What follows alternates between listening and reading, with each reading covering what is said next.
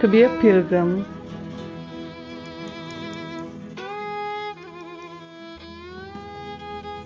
My name is Laura, I'm 28 and I'm from England. And I'll just share a few words about the Sacred Heart of Jesus and a special place for me in Paray-le-Monial, where Jesus revealed his Sacred Heart to St Margaret Mary Alacoque. Um, I was really blessed to first go to Paray-le-Monial in 2009, and I've been several times after. A really, a really special place, and I think because of this grace of Jesus appearing to St Margaret Mary and revealing his heart of love, um, a heart of fire, burning for the love of all souls.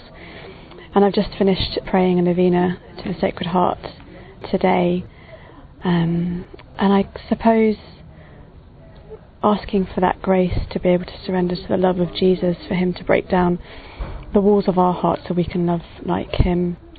And um, there was a beautiful analogy I've heard today, um, just in a talk about Christ being born into in a cave, and He was able to pierce um, His love into that cave, just like our hearts can be stony, can be hard, but the love of Christ can really um, strike through that and be born and encourage me to ask for the Lord to really open my heart to really receive Him and to have a heart like His.